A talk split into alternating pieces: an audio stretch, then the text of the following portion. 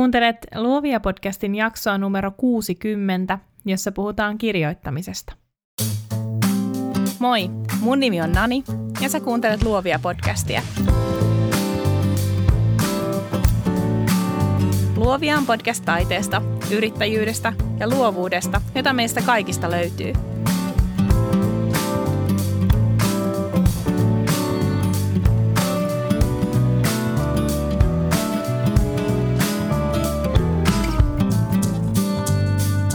Jakso on kaupallinen yhteistyö Mesta Coworkingin kanssa. Tässä jaksossa puhutaan Reetta Vahasen kanssa siitä, kuinka omista palveluistaan kertominen sanoin on todella tärkeää yksin yrittäjälle. Reetta on tarinankertoja, kirjoittaja ja sisällöntuottaja, joka auttaa työkseen ihmisiä erottumaan siitä harmaasta massasta, josta me ollaan monesti luovia podcastissakin juteltu. Reetta asuu Turussa, mutta suhaa kotipaikkansa ja pääkaupungin väliä ahkerasti. Nyt istuimme musiikkitalolle juttelemaan sanoista, markkinoinnista, myynnistä ja siitä, kuinka hyviä esimerkkejä on vaikea keksiä lennosta. Oli huippua tavata Reetta vihdoinkin livenä. Seuraamme toisiamme Instagramissa, joka on, kuten Reetta sen totesi, varsin normaali paikka tutustua nykyään ihmisiin. Näillä Reetan vinkkeillä onnistut tuomaan osaamisesi esiin ja autat asiakkaita löytämään just sut ja palvelusi netin syövereistä. Nyt jaksoon!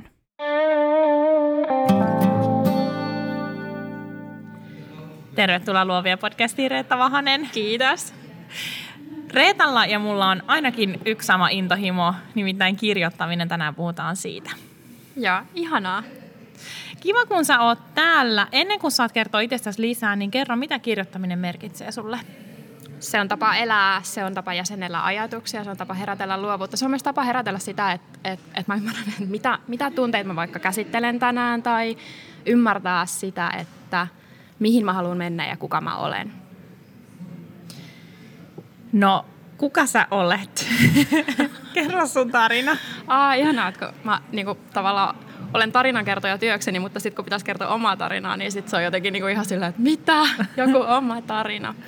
Aloitetaan siitä, että kun mä olin 25, niin mulle tuli ihan hirveä ikäkriisi, hyvin perinteinen ikäkriisi siinä vaiheessa, että mä aloin niin kuin miettiä, että mitä mä haluan ylipäätään tehdä elämälläni, mikä on mulle tärkeää. Mä luin Konmarin ja löysin sitten ennen pitkää minimalismin, mä karsin koko omaisuuden ja siinä prosessissa erityisesti aloin pohtia sitä, että no mitä mä haluan oikeastaan tehdä tällä vapaalla ajalla, mitä mulle jää siitä kaikesta tavallaan vähentyneestä tavaramäärästä ja, niin kuin, et, ja että mihin suuntaan mä ylipäätään haluan mennä. Niin kaikki lähti tavallaan siitä, että mä aloin pohtia niin kuin mulle merkityksellisiä asioita. Ja, tota, ja sitten mä jotenkin niin kuin pikkuhiljaa olen löytänyt siihen pisteeseen ja käynyt läpi niitä asioita, että tavallaan mitkä, mikä mulle on niin kuin tärkeää. Ja siis sellaisia asioita, mitkä on tärkeitä, niin on kirjoittaminen esimerkiksi, hitaampi elämä, luovuus, vapaus, itsensä toteuttaminen, ehkä muiden innostaminen. Niin mä oon tavallaan niin kuin sellaisia asioita lähdin pohtimaan ja sit siitä mä oon päätynyt siihen, missä mä oon nyt. Eli tällä hetkellä siis osa-aikaisena yrittäjänä ja osa-aikaisena palkkatyöntekijänä. Ja palkkatöistä niin mä työskentelen siis digitoimistossa sisältöasiantuntijana. Mä konseptoin, koulutan, suunnittelen ja tuotan sisältöjä erilaisille verkkosivustoille. Mä oon ollut mukana esimerkiksi tekemässä Diakonia ammattikorkeakoulun sivustoja ja Turun sataman sivustoja. Ja tota, sellaista hommaa, mutta sitten mä halusin myös sen oman yrityksen, että se on mulle tosi tärkeä. Mä halusin päästä tekemään, auttaa muita tavoittelemaan omia unelmiaan ja toteuttaa esimerkiksi yrittäjänä pääsemään siihen suuntaan, mihin ne haluaa päättää. Ja sitten mä päädyin yrittäjäksi, osa-aikayrittäjäksi, ja mä kuvittelin olevani yrittäjänä sisällöntuottaja. mutta tota, olen mä sitäkin, mutta tota, mä oon nyt jotenkin tässä kevään aikana, mun yritys on ottanut sellaisen, organisesti alkanut kasvaa sellaiseen eri suuntaan, että nyt mä teenkin enemmän valmennusta. Valmennan muita tekemään sitä ö, sisältöä tai sit kehittämään sitä omaa yritystään siihen suuntaan, mihin ne haluakin sitä viedä. Mutta sitä mä teen. Mitä sun esimies sanoi silloin, kun sä rupesit keskustelemaan tästä, että jos sä jäisitkin osa-aikaiseksi? Hän itse asiassa oli ihan siis tosi, tosi ihan mahtava siitä, että mä puhuin itse asiassa alun perin siitä, että jos mä alkaisin tehdä kokopäiväisesti yrittäjänä, mutta mä tekisin mun palkkatöihin myös, niin kuin laskuttaisin sieltä sitten niin kuin yrittäjänä. Ja hän sanoi, se on jäänyt mulle tosi elävästi mieleen, hän sanoi, että työelämä muuttuu, meidän pitää muuttua sen mukana. Hän ymmärsi sen tosi hyvin siis.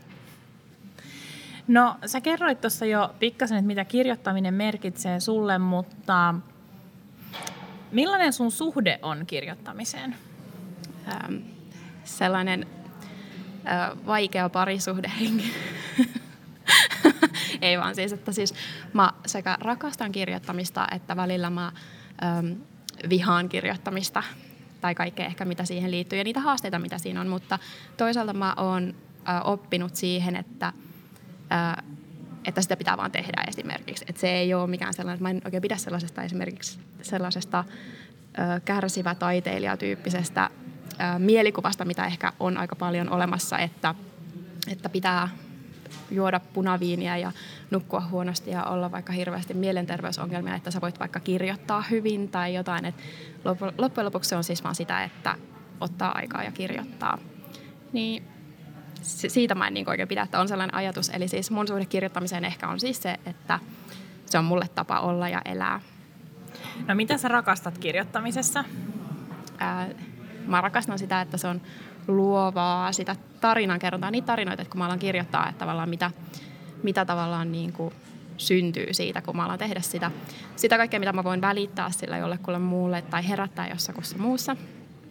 Ää, ja sitten ehkä myös sitä, että jos mä teen sellaista kirjoittamista, niin kun, että kirjoitan jotain aamusivuja vaikka, niin mä rakastan sitä tosi paljon, että miten ne jäsentää mun omia ajatuksia ja miten mulle tulee sellaisia aha-elämyksiä, että aa, näinhän tämä toimii. Se on mulle tosi sellainen, että ihan sama mitä projektia mä alan tekemään, niin mä otan paperia kynää ja alan tavallaan työstää sitä. Että oli se sitten jotain konseptia tai koulutusta tai mitä tahansa, niin aina mä lähden kirjoittamisen kautta siihen.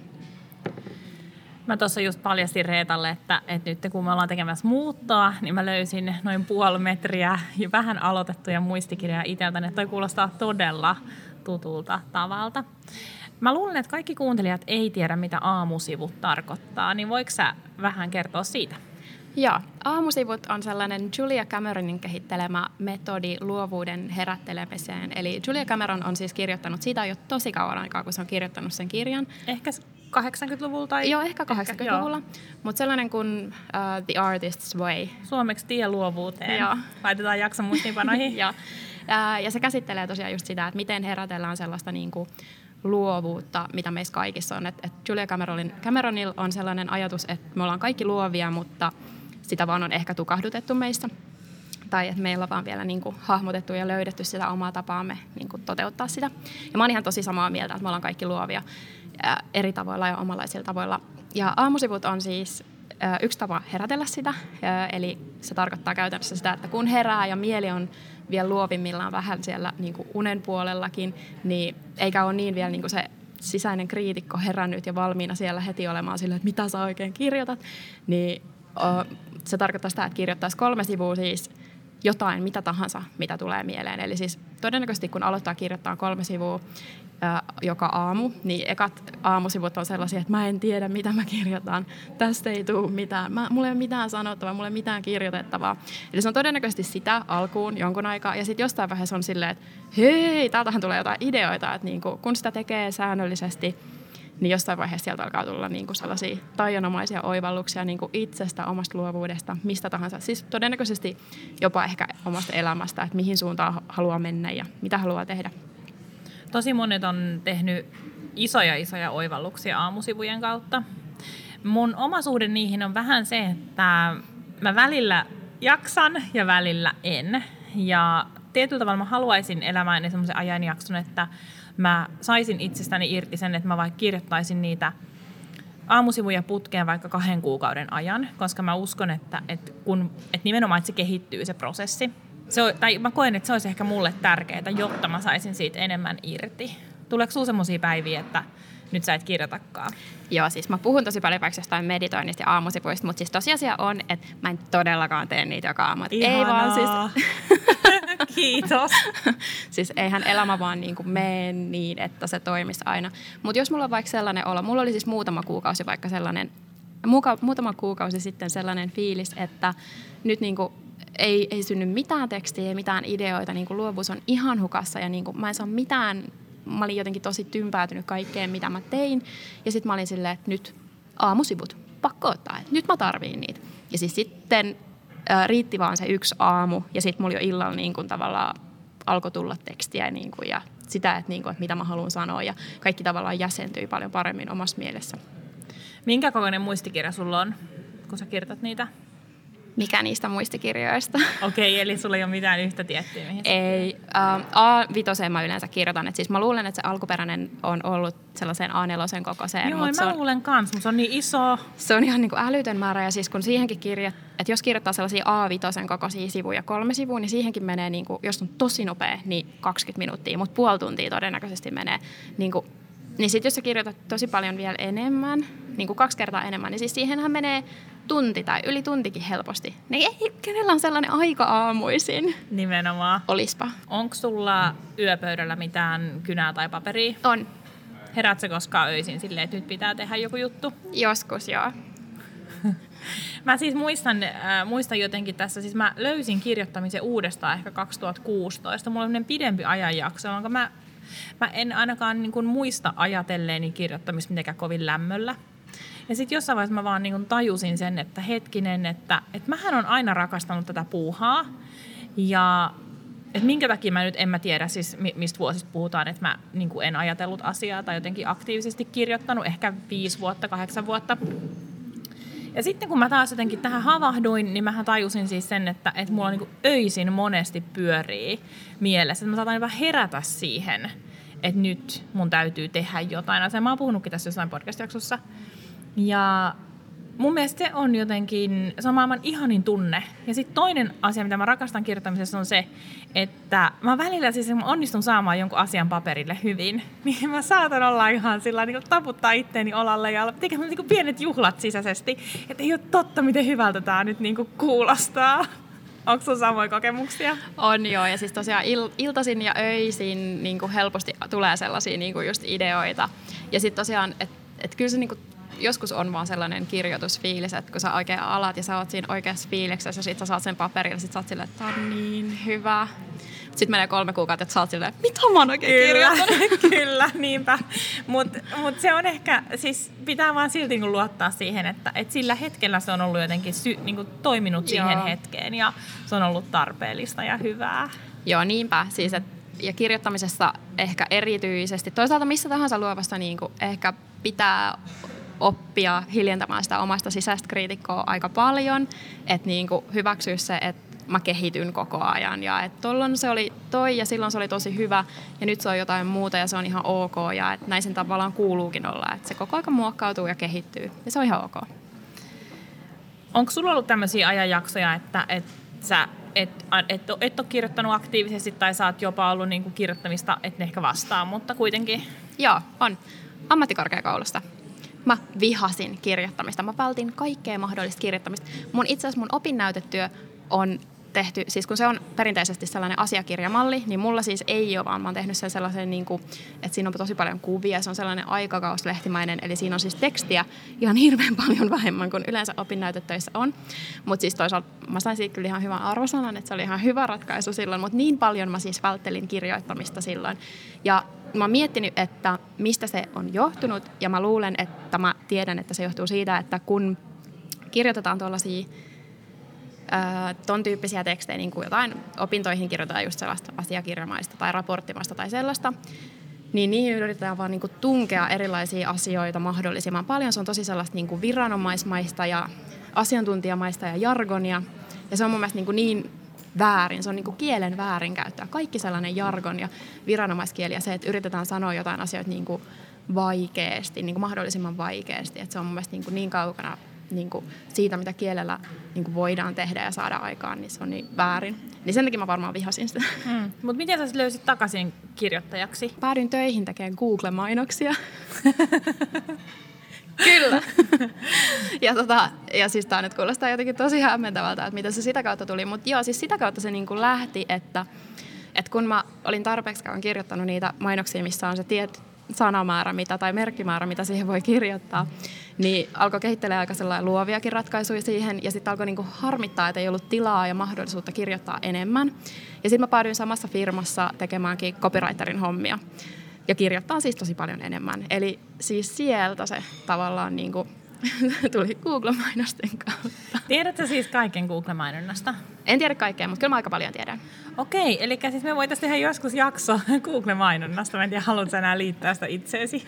Voi olla, että en mä halua liittää sitä enää itseäni. En mä välttämättä halua tehdä sitä, mutta, mutta niin kuin SEO-juttuja, siis ne on mun mielestä niin kuin edelleen kiinnostavampia, koska siinä pääsee kirjoittamaan enemmän ja se on sellaista strategista kirjoittamista, mikä on kiinnostavaa, mutta Google-mainokset on ehkä sellainen, että niin kuin, siihen on parempia asiantuntijoita kuin mä olen ehkä niin kuin silleen um, intohimoisempia aiheen, Kyllä. aiheen suhteen. Joo. Sä pyörittelet tosi paljon tekstejä sun työssä. Mitkä on sun mielestä yleisimpiä haasteita, joita ihmiset kohtaa, tai mitä on heikkouksia, mitä sä voit pointata? Tosi yleinen, etenkin siis mun palkkatyöstä, jossa mä työskentelen tosi paljon vaikkapa liittojen ja organisaatioiden kanssa, joissa niin kuin halutaan käyttää asiantuntijakieltä. Vaikka mä oon nyt viimeisen vuoden verran tehnyt töitä paljon vaikka tutkijoiden ja tutkijatekstien kanssa, niin se, että halutaan sanoa asiat liian vaikeasti tavallaan, ja se tulee siitä, että niin kuin ei haluta itse vaikuttaa liian niin kuin, tai että joku epäilisi jonkun asiantuntijuutta ja sen takia sanotaan asioita vaikeasti, että kuvitellaan, että se saa vaikuttamaan asiantuntijalta. Se on tavallaan niin kuin huono sen takia, että mitä vaikeammin asia on sanottu, sitä vähemmän se asia välittyy sille lukijalle, mikä on sitten taas toisaalta niin kuin ihan päinvastoin kuin mitä se, ehkä se tavoite on ollut. Ja sitten toisaalta mä sanon tosi monelle sitä, että se, että saa jonkin asian kuulostamaan vaikealta, ei tee kenestäkään asiantuntijaa. Ja toisaalta se, että jokin asia kuulostaa mahdollisimman helpolta, niin ei syö sitä asiantuntijuutta. Et jos mietitään vaikka Esko Valtaoja, mm. niin kukaan ei epäile, etteikö Esko Valtaoja olisi ihan superasiantuntija siinä, mitä hän tekee, mutta hän pystyy silti sanomaan ne silleen, että kuka tahansa ymmärtää sen, mistä hän puhuu. puhuu. Tai melkein kuka tahansa ainakin pystyy ymmärtämään sen, että mistä hän puhuu. Että ei Aina, ehkä pienet lapset. Niin, mutta ainakin joku, joka on vähänkään kiinnostunut siitä, mitä hän haluaa sanoa. Niin, ja sitten monet toisaalta sellaisetkin, ketkä ei ole mm. niin kuin, kiinnostuneita tai ei tiedä siitä niin paljon, hän pystyy selittämään ne silti niin, että suurin osa ymmärtää ne, tai monet ymmärtää ne. Okei. Okay. Um, miten jos ajattelet luovan alan tekijöitä, niin mitä siellä voisi olla semmoisia?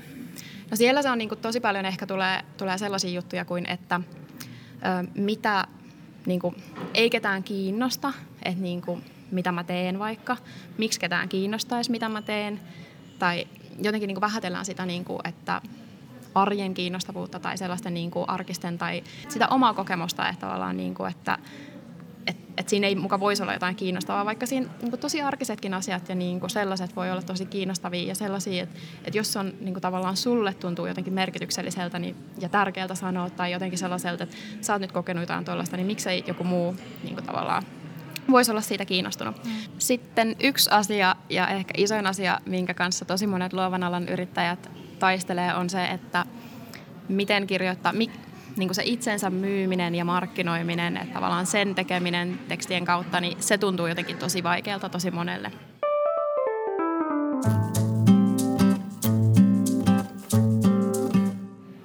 Ajattelet sä, että siinä on tietty sama juonne, se, että, että ei ketään kiinnosta, vai johtuuko enemmän siitä, että ei välttämättä hahmoteta sitä omaa tehtävää tai sitä omaa palvelua? Se on varmaan niin kuin vähän kaikkea, että ehkä, ehkä niin kuin markkinointi ei ole sinänsä tuttu, että sitä ei osaa niin kuin kääntää tavallaan sellaiseksi, että, että, tai että niin kuin ajatellaan, että vitsi nyt mun pitää kertoa itsestäni, mikä ei ole tavallaan niin kuin kauhean tai että se on niin vaikeaa, se tuntuu vaikealta, että nyt mun pitää kertoa itsestäni tai kehua itseäni, mikä on varmaan tosi vaikeaa nimenomaan ehkä suomalaisille.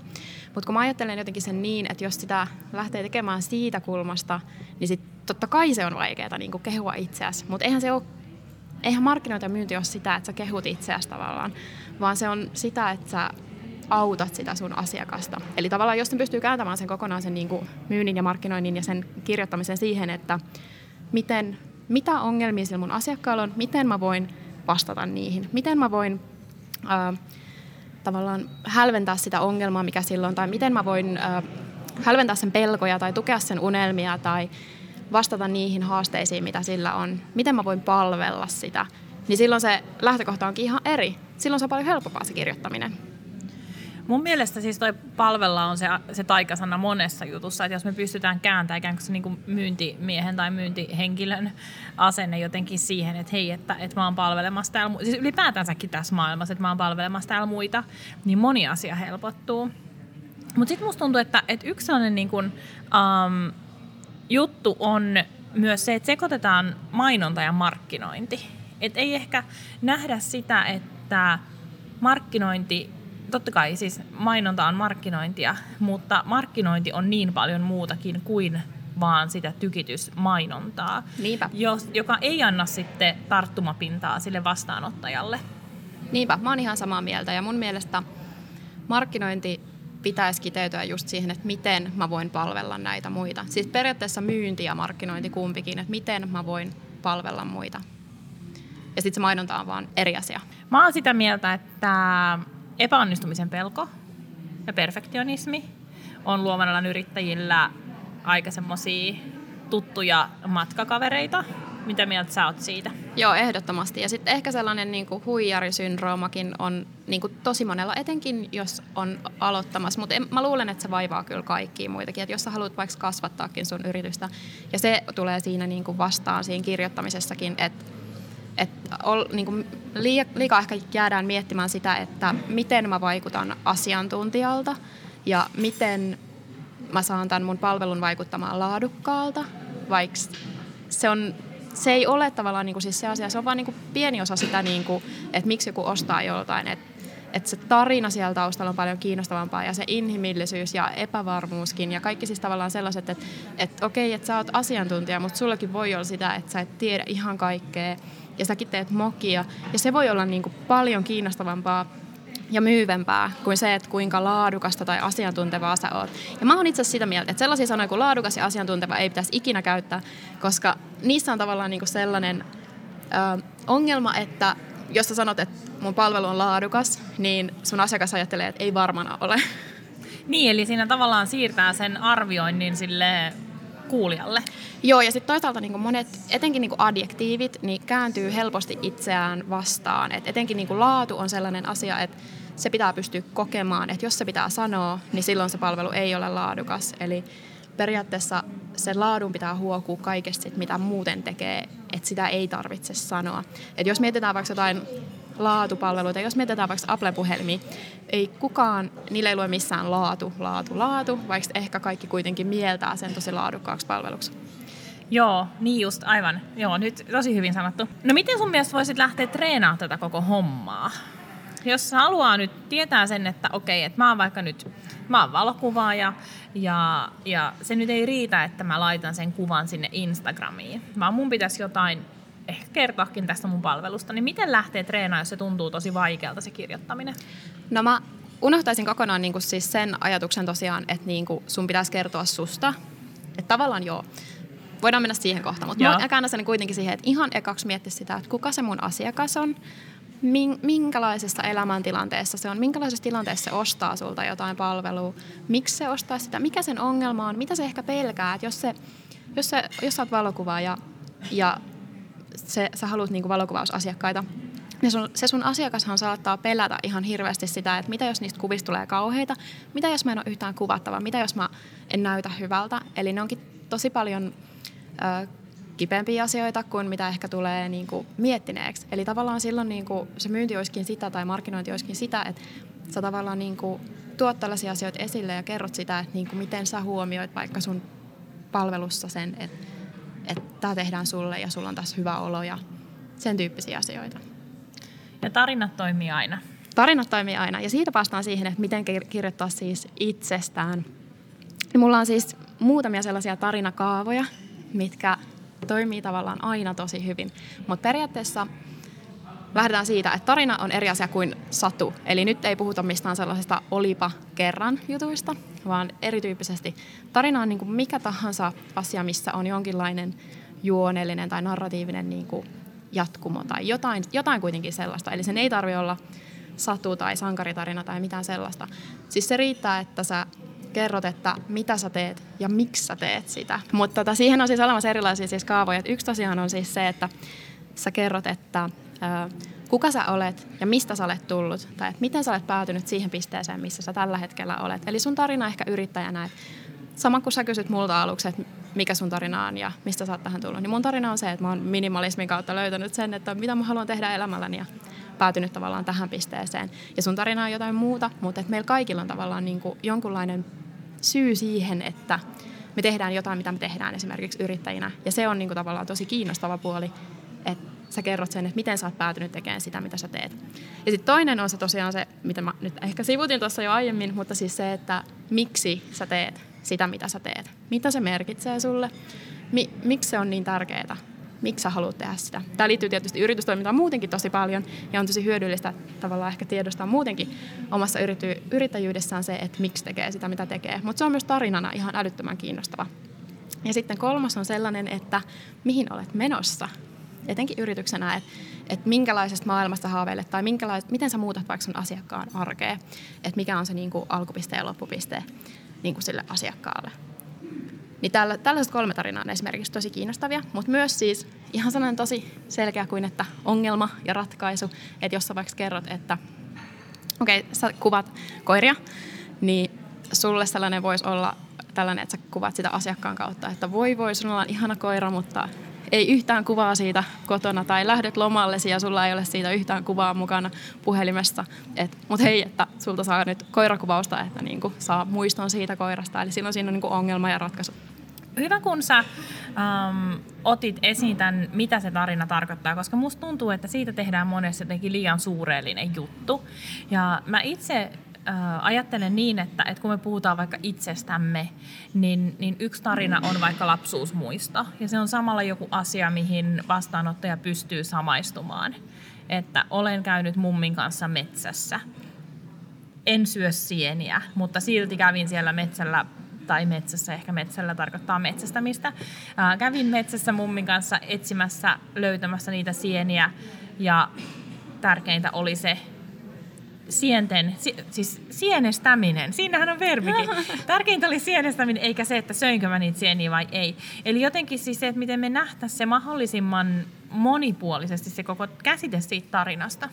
Joo, siis sellainen Annette Simmons, joka on kirjoittanut sellaisen kirjan kuin ehkä The Story Factor, niin on sanonut jotenkin niin, mä oon jostain muusta löytänyt siinä se sitaatin, mutta se menee jotenkin niin, että sun pitää vakuuttaa sun lukija tai kuulija tai asiakas siitä, ää, niistä kaikista asioista, mistä sä olet matkan varrella vakuuttunut, että se voi tavallaan niin kuin olla samassa pisteessä, missä sä olet. Eli tavallaan jos sä oot vaikka vakuuttunut siitä, että, että kuinka merkityksellistä koirakuvaaminen on, niin sun pitää tavallaan kierrättää se sun asiakas sen tarinan kautta niin, että se ymmärtää myös, miksi se on merkityksellistä. Ja treenaus tekee paremmaksi. Joo. Stephen King on sanonut, että jos haluaa olla hyvä kirjoittaja, niin pitää tehdä kahta asiaa mahdollisimman paljon. Lukea paljon ja kirjoittaa paljon. Ja kun mä opiskelin viime vuonna luovan kirjoittamisen opintoja, niin meidän draaman kirjoittaja, kirjoituksen opettaja sanoi niin, että, että niin kuin ainut keino tulla hyväksi kirjoittajaksi on istua alas ja kirjoittaa. No miten sä sanoisit, että niin kuin tätä asiaa nyt kannattaa lähestyä? Miten voi treenata? Onko sulla jotain täsmävinkkejä? Joo, on, on todellakin. Siis mä suosittelen ensinnäkin niitä aamusivuja ihan vaan sen takia, että jos on sellainen niin kuin, hirveä blokki siinä, että niin kuin, ei saa ylipäätään mitään aikaiseksi tai vaikka niin kuin heti tulee sellainen olo, että en mä pysty kirjoittamaan tai että ei tästä tuu mitään, mä oon ihan huono tässä, niin mä ajattelen, että niin kuin se auttaa tavallaan siihen niin kuin sellaisen luovan, luovan niin kuin tukoksen vapauttamiseen ja sen luovuuden päästämiseen valoilleen. Se on niin kuin yksi keino. Mutta myös siis se, että asettaa itselleen tavoitteet. Mä kirjoitan, yhden sivun joka päivä. Ihan mistä tahansa. Itse asiassa on olemassa sellainen verkkosaiti kuin uh, Daily Page, missä on siis sellaisia kirjoitusharjoituksia jokaiselle päivälle. Niin se on esimerkiksi hyvä tapa, että jos haluaa. Se maksaa ehkä pari euroa kuukaudessa. Ja sieltä tulee joka päivä erilaisia kirjoitusharjoituksia. Niin se on esimerkiksi hyvä tapa tehdä sitä, että asettaa itselleen tavoitteen.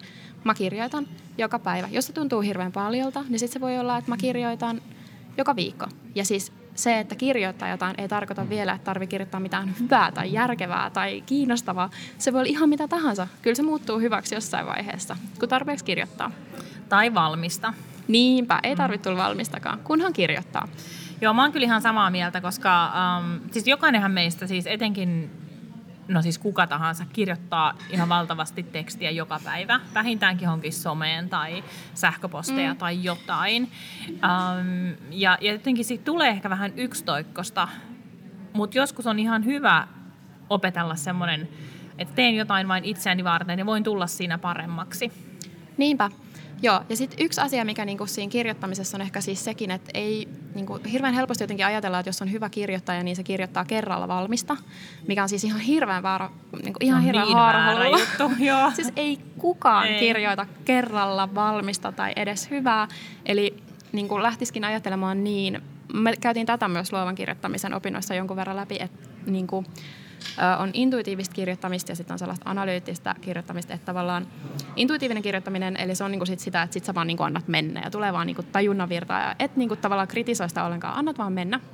Eli, ta, eli sen tyyppistä kirjoittamista. Ja sitten se analyyttinen on sitä, että sä mietit, että no mikä tässä toimii. Niin kuin vähän editointi voisi olla myöskin sen tyyppistä, että sä tavallaan niin kuin editoit sitä tekstiä. Että tavallaan niin kuin vuorottelisit niitä kahta, että sitä, että antaa vaan mennä ja sitä, että sä editoit sitä. Niin, niin kuin sen tyyppistä, että niin kuin käy niitä kahta niin kuin vaihetta läpi. Et ei yritä tehdä niitä kumpaakin samaan aikaan, koska siitä ei tule mikään. Että jos sä yrität saada niin kuin jotain aikaan ja editoida samalla, niin sitten ei tule mitään. Kuka sanokaa, että kirjoittaminen on aina uudelleen kirjoittamista? Joku viisas? Joo, joku viisas sano kyllä, niin Joo, se on ja niin tosi se, hyvä. Kyllä, se pitää täysin paikkansa. Mulla on aina siis, um, mä käytän Planoly Instagram-tekstien tuottamiseen, koska mä haluan kirjoittaa koneella, enkä halua näpyttää puhelimella. Niin uh, mulla on siellä aina vaikka kuinka monta tekstin pätkää valmiina. Ja se, mitä mä aina itse vinkkaan, on siis se, että pitää olla jotenkin kirkkaana mielessä, että mitä mä haluan sanoa mm. tällä, ja mitä mä haluan sanoa myös rivien välissä mm. tällä. Ja sitten vaikka vaan laittaa aluksi vaikka vaan ranskalaisia viivoja, jotta muistaa myös ne ajatukset. Mulla itselläni käy tosi usein niin, että mulla on joku tosi hyvä idea, ja sitten mä rupean kirjoittaa, mutta jos mä en ole laittanut sitä pientä ideaa ylös, niin se idea vaan katoaa. Joo, jos alkaa vaan kirjoittaa, niin sit, siis se riippuu tietty mitä haluaa tehdä. Et jos haluaa vaan opetella kirjoittaa, niin sitten se voi olla ihan hyvä, mutta jos haluaa tehdä jotain strategista sillä, että jos sä haluat tehdä sen somepostauksen, millä sä kerrot sun uudesta palvelusta, niin silloin sä et voi vaan alkaa kirjoittaa, tai voit, mutta siitä ei välttämättä tule niin hyvä. Et ennen, ensin pitäisi miettiä se, että kenelle mä oikeasti kirjoitan tätä, että kuka, kuka se on ihan oikeasti se tyyppi. Miettii vaikka jonkun yhden tyypin siellä mielessään, että kenelle sitä kirjoittaa, ja kirjoittaa sitä sille. Ja sitten se tavoite, että mikä se, mikä se tavoite on, että niinku mitä sä oikeasti haluat tällä niinku tehdä tällä jutulla. Et jos se on, että sä haluat tällä yhden buukkauksen lisää tai kaksi buukkausta lisää tai niin kuin, jos sä haluat uutiskirjatilaajia lisää tai mitä tahansa, että jos sä haluat sillä vaikka myydä, niin silloin sun pitää tie- tiedostaa se etukäteen ennen kuin sä alat kirjoittaa sitä. Ja sitten vielä niin kuin se, että mikä se sun tärkein viesti on tässä jutussa. Eli kun nämä kolme asiaa on kunnossa, niin sitten alkaa olla jo paljon helpompi kirjoittaa. No miten sitten voi kirjoittaa semmoista tekstiä, mikä jotenkin kuulostaa itseltään? No sitä pitää harjoitella. Sitä pitää ehkä niinku, siis ikinä ei voi te- tietää mikä toimii ennen kuin kokeilee. Eli sitä pitää kokeilla niin kauan, että löytää sen oman jutun ja oman tavan tehdä. Mutta tosi hyvä tapa on myös mun mielestä yrittää kirjoittaa niin kuin puhuu. Silloin siitä katoaa sellainen turha jargonmaisuus ja turhat ylimääräiset sanat, millä voi pilata ehkä sitä ö, niin kuin mahdollisesti sitä kiinnostavuutta tai että se tulee liian vaikeaksi. Niin, mutta jos miettikin, että miten mä, miten mä sanoisin tämän asian, tai vaikka lukee sen tekstin jälkeenpäin ja miettii, että mikä täällä nyt ei kuulosta vaikka järkevältä, kun mä puhun tämän, niin silloin pääsee jo niin kuin aika pitkälle siinä, että niin kuin mikä se oma tyyli on. Ja sitten toisaalta meillä on kaikilla niin kuin erilaisia tapoja viestiä, niin kuin eri, erilaisia luonto, luontaisia tapoja viestiä. Et esimerkiksi mä oon sellainen, että mulle on tosi luontevaa heitellä ideoita ja innostaa, kyseenalaistaa ehkä sellaista niin kuin vanhaa ja totuttua. Se on mulle tosi luonteva tapa tavallaan niin kuin sekä puhua että kirjoittaa. Mä oon sellainen niin kuin ideoiden heittelijä. Ja sitten taas jollekulle muulle saattaisi olla sellainen, että se niin kuin kyselee vaikka tosi paljon tai on niin kuin sen tyyppinen se oma tapa, että se niin kuin, ei haluakaan ehkä kertoo niin paljon heitellä ideoita tai että se tuntuu vaikealta vaikka heitellä ideoita, että jollekulle toiselle saattaa sopia sellainen, että se kyselee. Ja joku toinen taas saattaa kertoa vaikka tosi paljon muistoista, vaikka että se on niin kuin luonteva tapa tehdä sitä, että herättää jotain tunteita.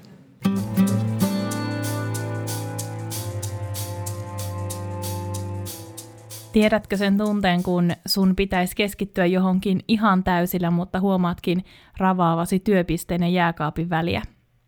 Vaikka mä rakastan mun kotitoimistoa, joskus tarvitsen uuden ympäristön synnyttääkseni uusia ajatuksia, herätelläkseni nukkuvia tehoja, työmukavuudesta tinkimättä. Jos oot mukana luovia verkostossa, tiedät yhteistyösopimuksesta Mesta Coworkingin kanssa. Tällä hetkellä mestat sijaitsevat Helsingissä Herttoniemessä sekä Kotkassa. Mä ihastuin heti kotoisaan Hertsikan tilaan, jossa oli tarjolla villasukkia, kahvia, teetä ja lokerojääkaappi. Enää ei omat ruuat katoa. Mestat on suunniteltu tukemaan friikkujen työrytmiä. Pääset työskentelemään 247 ja voit solmia sopimuksen joko päivä- tai kuukausikohtaisesti. Luovia verkostolaisille Mesta tarjoaa ilmaisen kokeilupäivän plus ensimmäisen jäsenyyskuukauden puoleen hintaan. Käy testaamassa ja hei, paljon mahdollista, että me törmätään Mestalla.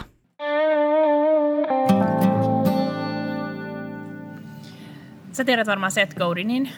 Kyllä. Seth Godinhan on sanonut, että, että ihmisille voi tulla kirjoittajan blokkia, mutta ihmisille ei voi tulla koskaan puhujan blokkia. Äh, tietysti podcastin kuuntelijat ei voi nähdä täällä, mutta mä nyökyttelen jo. Siis se on niin totta, koska siis tosi helposti puhutaan siitä, että on tällainen niin kuin, äh, että ei pysty kirjoittamaan, niin kuin, että en mä nyt pysty, että tulee sellainen valkoisen paperin kammo ja niin kuin, että ei tule mitään. Mutta kenellekään ei tule ikinä sellainen, niin kuin, että nyt mä en niin kuin, pystyisi puhumaan mitään tuolle mun kaverille tai kumppanille tai jollekin. Niin kuin, että, että aina, melkein kaikilla niin kuin, löytyy jotain niin kuin, sanottavaa kun mulla tulee kirjoittajan blokki, kun mä kirjoitan omia podcast-jaksojani, niin sitten mä otan Googlen puheen tunnistuksen käyttöön ja sitten mä puhun ne jaksot. Siis siitähän tulee ihan hirveät mongerusta. Siinä ei ole niinku mitään järkeä, koska ei Google tunnista Suomea siis niin hyvin. Mutta ajatus pysyy kuitenkin selvillä. Ja sitten mä voin vaan olla sitten se editori. Ikään kuin tässä on mulla jonkunnäköiset tekstit, että mä, nyt mä vaan editoin. Ja sitten yllättävän usein, kun mä sitä editoin, niin sitten se, sit se vaan se kirjoittajan blokki niin kun sit sieltä häviää ja sitten mä voinkin jatkaa kirjoittaen. Joo, toi on kyllä varmasti ihan tosi hyvä. Et, et jotenkin niinku, jos sellainen tulee, niin sit voisi niinku keksiä itselleen sellaisia niinku, äm, niinku, erilaisia tapoja tavallaan hälventää sitä, että just puhuminen voisi olla tosi hyvä tapa, tai sitten se, että no mä kirjoitan vain yhden lauseen ja että mä voin editoida sen myöhemmin, että, tai poistaa sen myöhemmin. Eli siis tavallaan, niin kuin, että kirjoittavaksi vain yhden lauseen, tai sitten, että esimerkiksi mä saatan, että mä tiedän, että mä en ole ihan varma, että mitä mä haluan sanoa, niin sitten mä saatan alkaa niin kuin kirjoittaa jotain sillä tajunnanvirtamaisesti ja sitten olla silleen, että aa, toi on itse asiassa se, mitä mä haluan sanoa, ja sitten mä kirjoitan sen uudestaan lyhyemmin ja tiiviimmin. Ja myös, että hahmottelee sen tekstin, vaikka jättää sen Joo. hautumaan, lähtee nyt ihan muualle, tekee jotain ihan muita hommia ja sitten palaa jotenkin siihen. Ja sitten ne jää varmaan sinne alitajuntaan kuitenkin tekee omaa työtään. Joo, ehdottomasti. Siis, mm, mun mielestä on olemassa sellainen joku TED Talk kuin, että miten hyvät ideat syntyvät. Ja siinä puhutaan just siitä, että hyvät ideat syntyy siitä, että sä saat tosi paljon ärsykkeitä ja sitten saanut niille aikaa muotoutua. Eli siis sama juttu niin kuin mun mielestä tekstien kanssa, että, että sä voit niin kuin alkaa hahmottelemaan jotain, ja sitten sä palaat siihen vaikka seuraavan päivän ja sitten se onkin niinku muotoutunut. Tässä on nyt, me ollaan heitelty siis tämmöisiä kaikki legendaarisia TED Talkeja, kirjoja ja quoteja ja kaikkea, niin mä yritän etsiä nämä kaikki. Mä voin koittaa laittaa niitä. sitten me sit laitetaan jakso. Muista niin ei koskaan niin pitki, pitkä linkkilista ehkä tullutkaan vielä. no, um, mitä on semmoisia juttuja, mitä nyt jos ajattelee, että, että kirjoittaa niin kuin tämmöistä somepostaus kärjellä, jos mennään, että kirjoittaa niitä, niin mitä on sellaisia juttuja, mitä sä sanoisit, että kannattaa käyttää ja hyödyntää, jotta sen seuraajan tai sen, joka se feedia scrollaa, jotta se pysähtyy? Mun mielestä ehkä paras ajatus siihen niin kuin nimenomaan somen tekemiseen on sellainen, tämäkin on mun mielestä Annette Simonsilta, mutta mä en ole ihan sata varma, mutta et, if it's meaningful to you, it's probably meaningful to someone else. Eli siis jos se on sulle jotenkin tärkeää, merkityksellistä, koskettavaa, sellaista, että, että niin kuin tämän mä haluan niin paljon sanoa, niin silloin, silloin ollaan niin kuin aika hyvin jäljellä. Jos sulla on sellainen olo, että, että, että se, niin kuin se sun asia, mitä sä yrität sanoa, ei oikein kiinnosta sua itseäsikään, niin ehkä sun pitää sitten vähän miettiä sitä vielä, että niin kuin, mitä muuta sä voisit sanoa.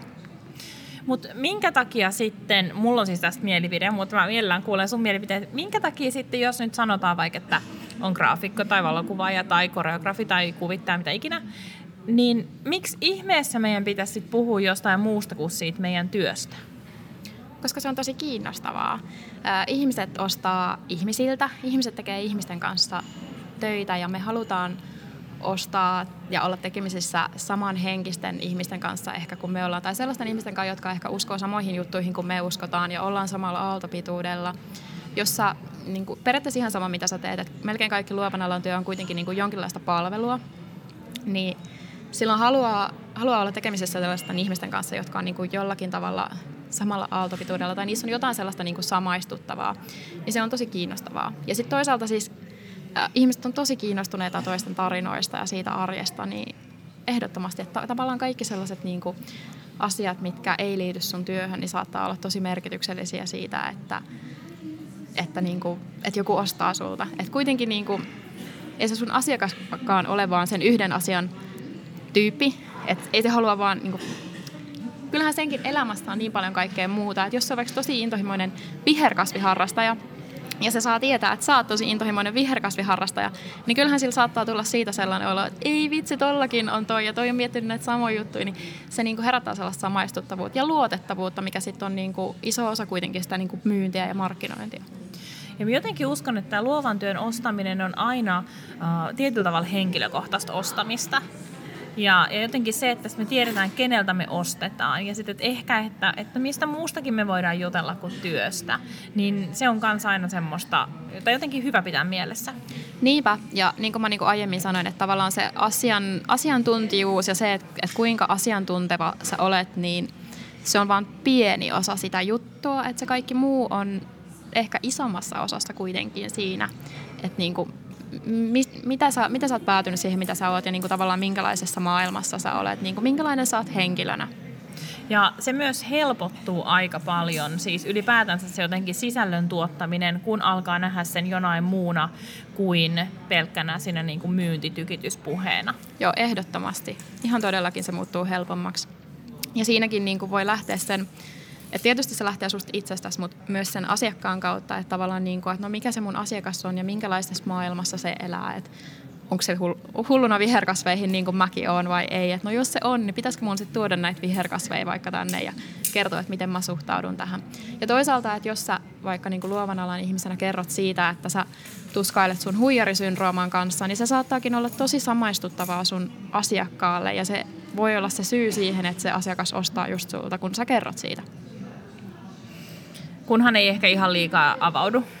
Joo, ja sitten, joo, koska tästä menee ehkä siis se raja, että toisaalta, että jos sä niinku vaan marmatat jostain, niin se ei ole enää niinku kauhean mielekästä kenellekään. Että et, niinku, jos kertoo siitä, että mulla on nyt ollut vähän vaikeaa ja nyt mä yritän niinku tällaista ja niinku, haluaa niinku aidosti tavallaan puhua siitä vaikeasta aiheesta, niin se on niinku eri asia kuin se, että vaikka valittaa ja marmattaa. Että se ei ole niinku, mielekästä. Että jotain niin kuin lisäarvoa siinä sisällössä kuitenkin pitää olla sille asiakkaalle tai seuraajalle.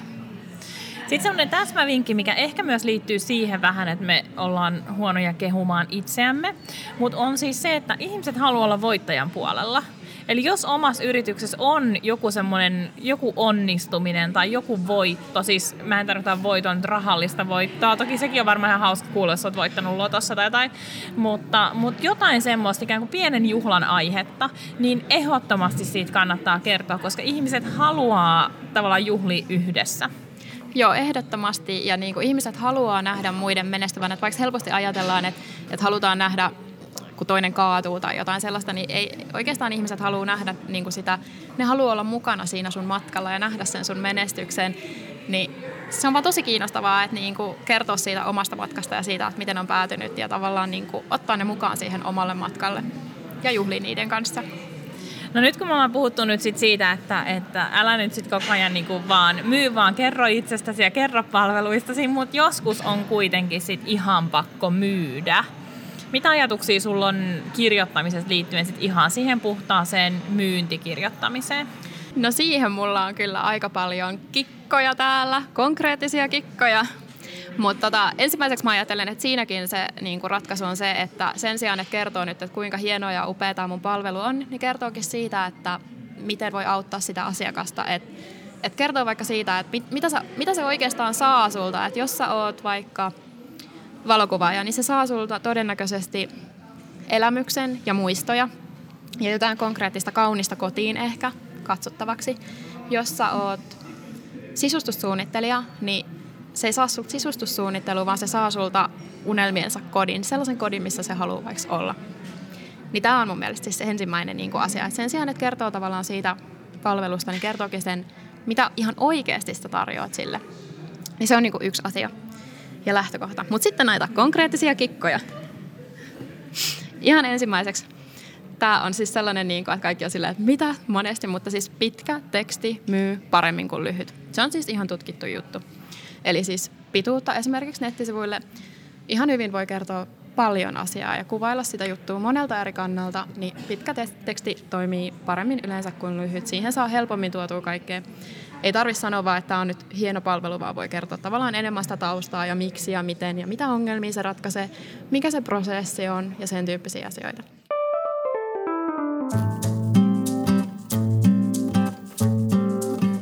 Anna mennä vaan, sitten me halutaan toinen konkreettinen vinkki.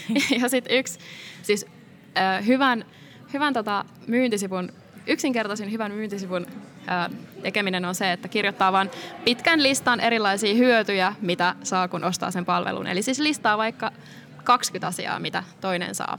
Eli jos se on se sisustussuunnittelu vaikka, niin listaa sen, että sä saat kauniin kodin, sä saat en mä keksinyt edes, edes tähän no, hyvää, mutta periaatteessa... Tämä on kun ei ikinä keksi esimerkkejä lennosta. Ei. Et sit vaan laitat ne 20 asiaa, jos mä keksin sulle esimerkiksi yhden. Mutta siis kyllä niitä, kun niitä alkaa miettiä, niin kun alkaa kirjoitella ylös, niin niitähän keksii tosi paljon. Niin siis kyllä. periaatteessa se on niin kuin tavallaan sellainen kikka, että tekee listan asioita, joita vaan niin kuin saa. Eli siis ihan bullet point listana sinne vaan niin kuin sivuille, että kaikki mahdolliset hyödyt, mitä saa. Ei tarvitse paljon mutta tehdä, niin se jo myy tosi hyvin. Ja se perustuu siis tavallaan siihen, että niin kuin sen ei tarvitse olla silleen, että ne kaikki osuu kaikkiin sun asiakkaihin, vaan että jos se niin pystyy tavallaan samaistumaan sieltä niin kolmeen asiaan, niin se saattaa niin riittää sille vakuuttamaan sen, että jota palvelu on mulle. Mm. Unelmien koti on kuitenkin aika iso, että tavallaan että se esimerkki, minkä kyllä. sä keksit, niin on jo niinku se the. ja, se on kyllä totta, että siis kyllähän mä todellakin haluan unelmien niin. kodin ja mä todellakin haluan, että mun ei tarvi nyt yksin tuskailla, että mihin mä laitan ton mun sohvan ja minkä sohvan mä hankin tänne. Joo, Eli ne on niinku yhdet asiat. Sitten se, että niinku, sen sijaan, että käyttäisi niinku vaikka passiivia tai sellaista niinku, jotenkin geneeristä kieltä, niin käyttäisi sinuttelua ja puhuisi sille oikeasti sille asiakkaalle. Mä tiedän, että niinku koulussa on vältetty esimerkiksi, että välttäkää sinä passiivia, mutta siis, että että tosiaan välttäkää sinä passiivia, mutta sinutelkaa sitä niin kuin asiakasta. Että et jos se on siellä somessa tai jos se on sun nettisivuilla, niin siellä on joku henkilö kuitenkin lukemassa sitä. Ja siis ei teitittelyä, se on etäännyttävää, vaan sinuttelua nimenomaan, että hei, kun sä ostat tämän, sä saat näitä ja näitä asioita. Se on tosi myyvää ja se on puhuttelevaa ja siitä saa helposti myös niin kuin siitä kielestä sellaista niin kuin luontevamman kuuloista. Joo ja siis, siis eihän siis niin kuin, mikään ole ihanampaa, kun mä ostan jotain ja mä ajattelen, että, että nyt se, niin kuin, se haluaa myydä se just mulle. Ja se on räätälöinyt sen just mulle, vaikka se tarkoittaisikin sitä, että se on räätälöity myös 20 muulle. Joo, nimenomaan. Että siitä tulee tosi paljon sellainen henkilökohtaisempi olo. Sitten seuraava vinkki on äh, toimintakehotteet. Eli kun sä kirjoitat tekstiä, niin sen sijaan, että sä kerrot vaikka, että äh, sisustussuunnittelu, että et sun nettisivuilla vaikka lukee, että sisustussuunnittelu, niin sä voisitkin kertoa, että osta sisustussuunnittelu. Tämä ei ole edelläkään ihan paras mahdollinen esimerkki, mutta niin kuin, kuitenkin se, että niin kuin sä käytät toimintakehotteita ja niin kuin kehotat ostamaan tai ottamaan yhteyttä. Tai se voisi olla vaikka, että kysy lisää sisustussuunnittelusta. Että niin kuin sen sijaan, että kertoisi vaan noin tai että niin kuin kiertelisi sitä, niin sanoisi vaan suoraan, että sen kirjoittaminen tuntuu tosi vaikealta, mutta se ei lukijasta tunnu koskaan kauhean kauhean sellaiselta, niin kuin, että nyt mulle myydään, vaan se tuntuu vaan siltä, että tätä mun niin kuin, odotetaan tekevän. Ja tätä on siis tutkittu oikeasti, että mitä enemmän käyttää tavallaan niin kuin, toimintakehotteita, ja jos käyttää sellaista aktiivista kieltä, että tavallaan niin kuin, ei vaan niin kuin passiivisesti puhu siitä ja tavallaan sillä epämääräisesti kuvaile sitä palvelua, vaan mitä enemmän käyttää sellaista niin kuin toimin, aktiivista kieltä ja toimintakehotteita, niin sitä todennäköisemmin se sivu konvertoi Eli siis myy toisin sanottuna. Eli jos sä sanot, että ota yhteyttä, niin silloin todennäköisemmin sun asiakkaat ottaa suhun yhteyttä. Ihmeellistä. siis tämä on aivan ihmeellistä, että tämmöisiin tutkimustuloksiin on päässyt. niin, mitä toi on mahdollista? Joo. Okei, sitten tota me käsiteltiinkin jo paljon tota tarinallisuutta ja tarinoita.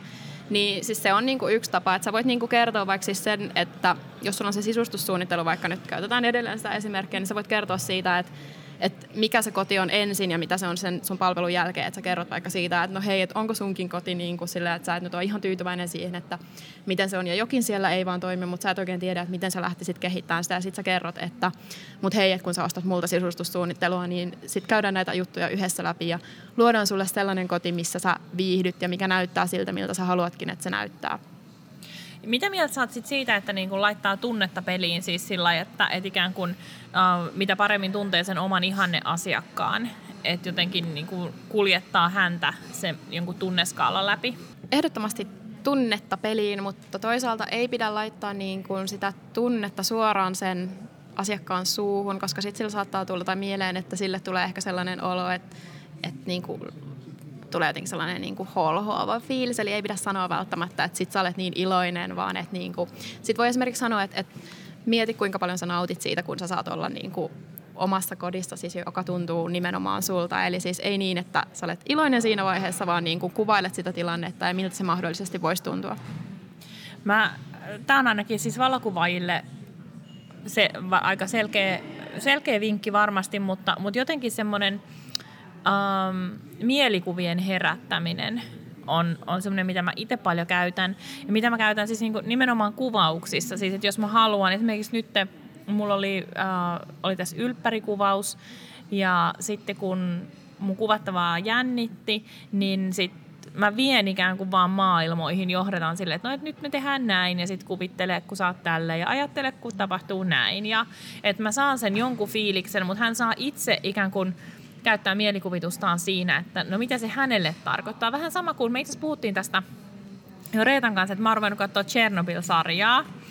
Ja, ja Chernobyl-sarjan ensimmäinen jakso oli siis aivan horror ja mä katsoin sitä äh, puoliksi, puolet jaksosta tyynyn takaa.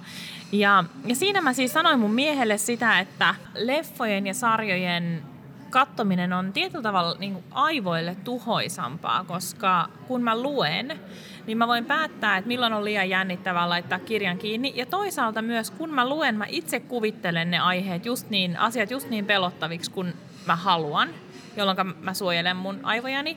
Mutta kun mä katson jotain, niin mun on vaan pakko ottaa se semmoisena, kun se on tehty. Ja mä en voi hirveästi suodattaa mitään.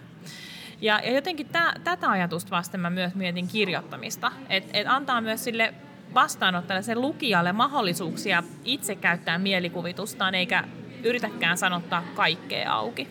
Joo, toi on ihan totta, että jonkun verran kuitenkin pitää niin kuin pitää jättää sille niin kuin lukijallekin niin kuin mahdollisuus luoda se oma mielikuva, etenkin palveluissa kuitenkin, että ei haluta sanoa, että minkälaisia niin kuin tarkasti vaikka, että minkälaisia valokuvia joku tulee saamaan tai että mitä tunteita just ne valokuvat tulee niin kuin herättää, vaan niin kuin enemmän vaikka sanotaan, niin kuin, että sä saat näistä kauniin muiston tai sä saat sen niin kuin sun näköisen kodin, niin sitten se voi itse miettiä sen, että no miltä se mun näköinen koti näyttää tai että miltä niin kuin ne valokuvat ehkä mun kotona näyttäisi tai niin kuin sen tyyppisiä asioita. Mutta sitten mulla on lisää vielä näitä vinkkejä. Mä kirjoitin itselleni tosiaan ylös tänne otsikoksi, että viisi kertaa ö, viisi myyntiteksti kikkaa ja sitten näitä tuli joku 12.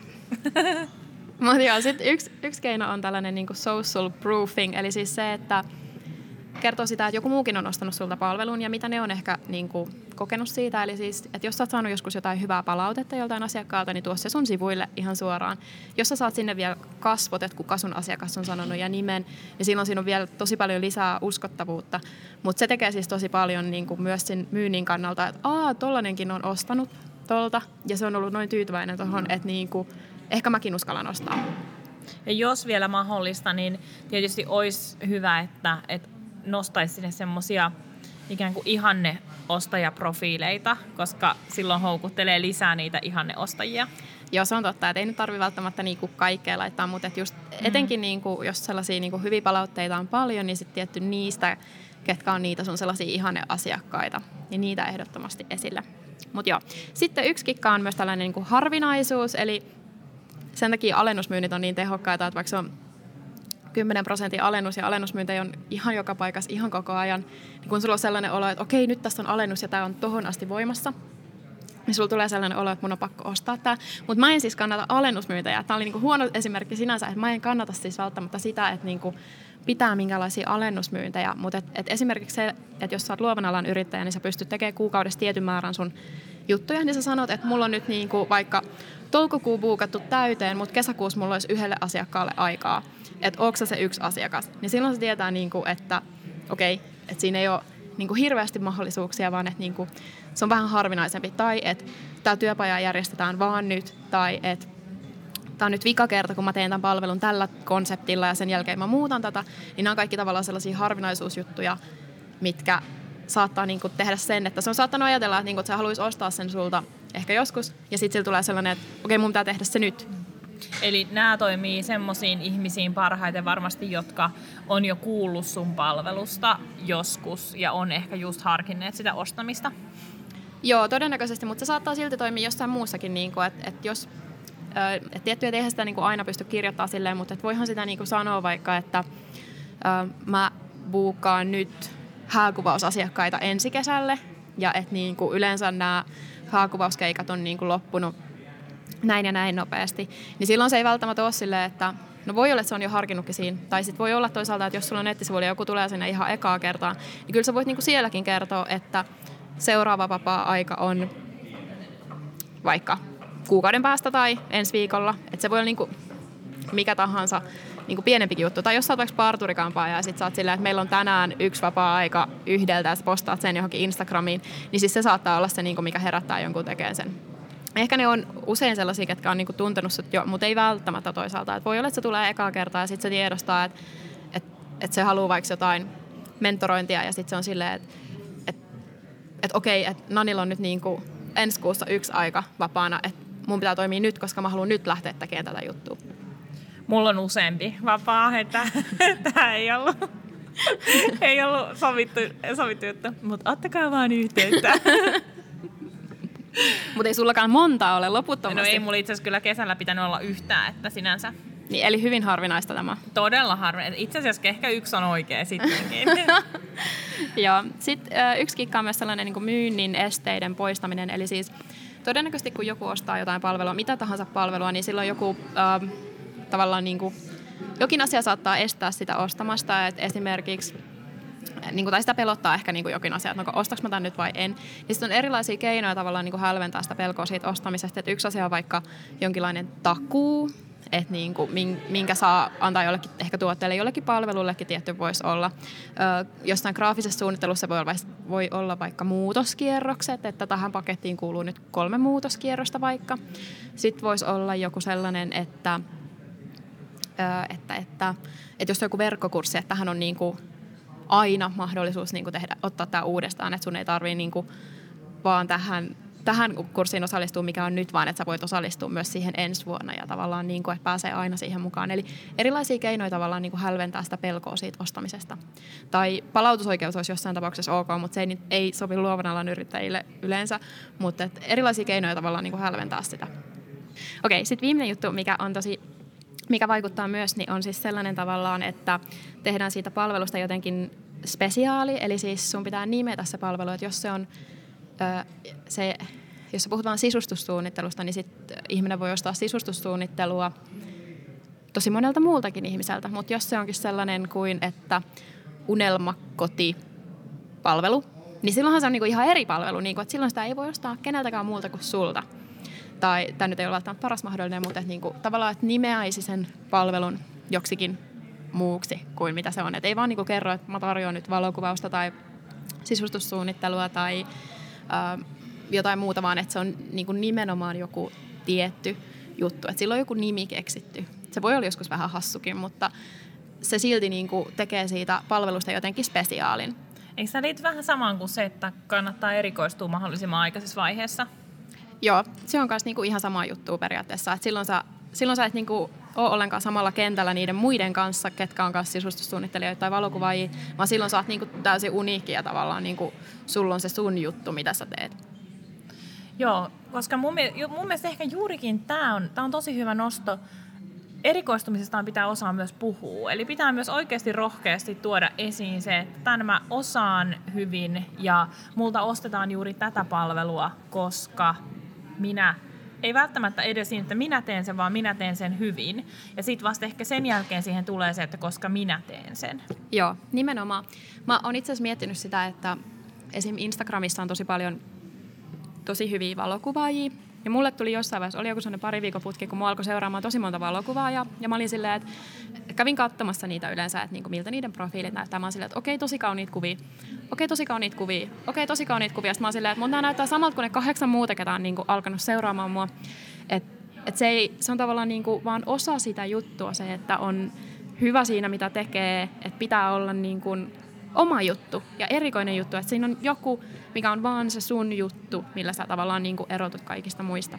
tuossa jaksossa 59 hinnoittelujaksossa mä sanonkin sitä, että suurin osa ihmisistä, suurin osa luovan yrittäjistä on osa harmaata massaa. Kukaan ei halua olla siinä, mutta on siinä joko tiedostaen, kun ei uskalla tehdä jotain ratkaisua, tai sitten tiedostamattaan, kun ei osaa ehkä vielä edes analysoida sitä omaa työtään.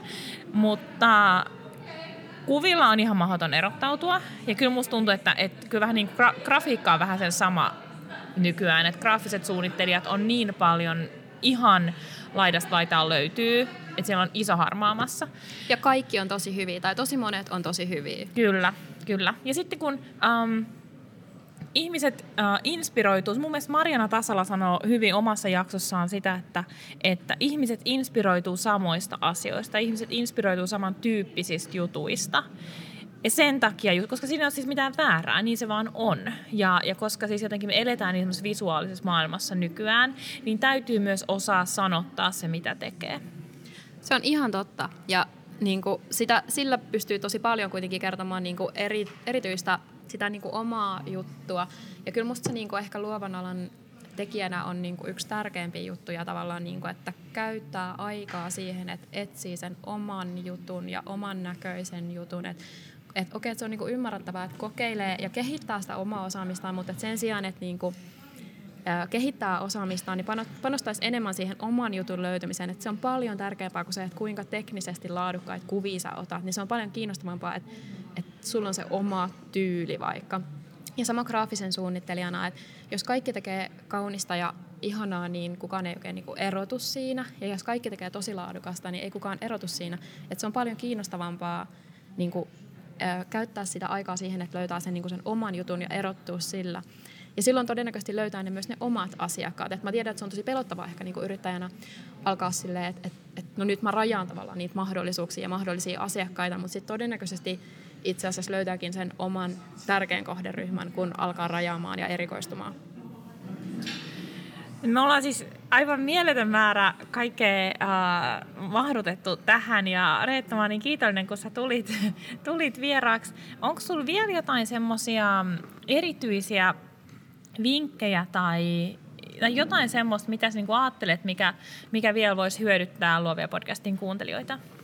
Mä ehkä haluaisin sanoa, että, että jos sä haluat alkaa kehittyä kirjoittajana sen oman tarinan kertomisessa, niin – uskalla vaan kirjoittaa ja kertoa sitä tarinaa ja niitäkin asioita, mitä sä koet tavallaan sun arjessa ja saat silleen, että mä oon nyt kohdannut tätä ja että mä nyt vähän vaikka taistelen tämän jutun kanssa ja hei, ehkä joku muukin saattaa kertoa että mua vähän pelottaa vaikka kertoa tätä, mutta kerro se silti. Et mä katsoin viikonloppuun, ei kun on, onko siitä jo kaksi viikonloppua aikaa, mä katsoin Netflixistä sen Brené Brownin dokumentin, mä en tiedä, ootteko kattonut? Mä en ole vielä ehtinyt katsoa sitä, joo. Joo, mutta siis se puhuu just siitä tavallaan, niin että pitää uskaltaa olla niin kuin, haavoittuva ja siinä niin kuin tavallaan niin kuin olla rohkea, niin tota, siinä on mun mielestä tosi hyvä niin kuin pointti just se, että, että yrittäjänä se on niin kuin iso osa kuitenkin sitä, että sä niin kuin olet esillä ja niin kuin kerta toisensa jäl- jälkeen kerrot ja kerrot kuka sä oot ja mitä sä teet ja niin kuin tavallaan vastaat sen asiakkaan haasteisiin ja palvelet sitä, että tavallaan niin kuin ovan esillä ja harjoittelee, että vaikka se kirjoittaminen olisi kuinka pelottavaa, niin askel kerrallaan, että sä kehityt joka kerta, kun sä teet sitä.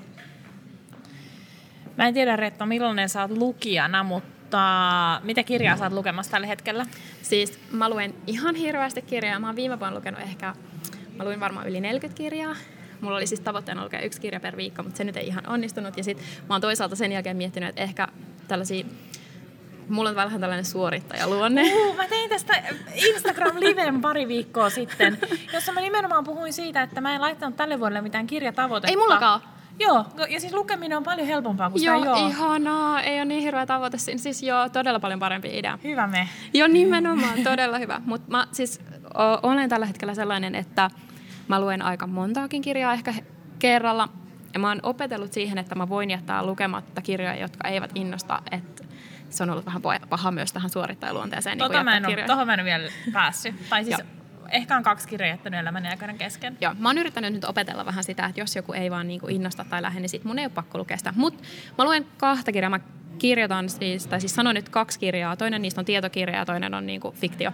Mä luen Seth Godinin This is Marketing-kirja. Se on niin hyvä. Mä suosittelen sitä kaikille luovan alan yrittäjille ja siis yrittäjille muutenkin tai markkinointi-ihmisillekin kaikille. Et siis se on niin hyvä se lähtökohta, josta se lähtee siinä, että se on niin kuin tavallaan empatia se markkinoinnin lähtökohta ja se just se, että miten mä voin palvella ja niin kuin ketä ja että mikä on se mun pienin mahdollinen kohderyhmä, jolle mä voin niin kuin tehdä tätä juttua ja jota mä voin palvella. Se on ihan hullun hyvä. Ja sitten toinen, jota mä luen, on toi Paitin, Paitim Statovtsin Tiranan sydän, mikä on ihan mielettömän kaunis ja ihana kirja. Ja tosi ajankohtainen, se puhuu siinä niin kuin maahanmuutosta ja sitten toisaalta siinä on siis päähenkilön sellainen transsukupuolinen henkilö, niin tota, se on jotenkin tosi koskettava ja samaistuttava ja ihana. Okei, wow. Me just ennen tätä Reetan kanssa puhuttiin sellaista podcastista kuin What Should I Read Next. Ja mä oon nyt siis aivan hurahtanut siihen, mä laitan senkin jakson muistiinpanoihin ja nämä kirjat sinne. Mutta mut siis mulla tuli nyt jo tässä semmoinen fiilis, kun Reetta kertoi noista, mä että no niin, ja nyt me voidaan tehdä seuraava, jatketaan vaan tähän ja puhutaan vaan kirjoista. Jotenka ehkä nyt joku semmoinen nimenomaan suorituskeskeisyys on kadonnut siitä lukemisesta. Joo, on todellakin niin kuin kadonnut, että mun, tai siis mulla on tälle vuodelle sellainen tavoite kuin luota intuitioon. Etenkin just johtuen siitä, että mä oon vähän suorituskeskeinen ollut aina ja sitten toisaalta myös tosi huono sanomaan ei esimerkiksi erinäisille projekteille ja kaikille, mikä kostautuu mulle hirveän helposti sit siinä, että sit mun hyvinvointi kärsii tai yöunet kärsii. ja, mutta tota, mä luulen, että mä en ole ainut, joka taistelee tällaisten juttujen kanssa.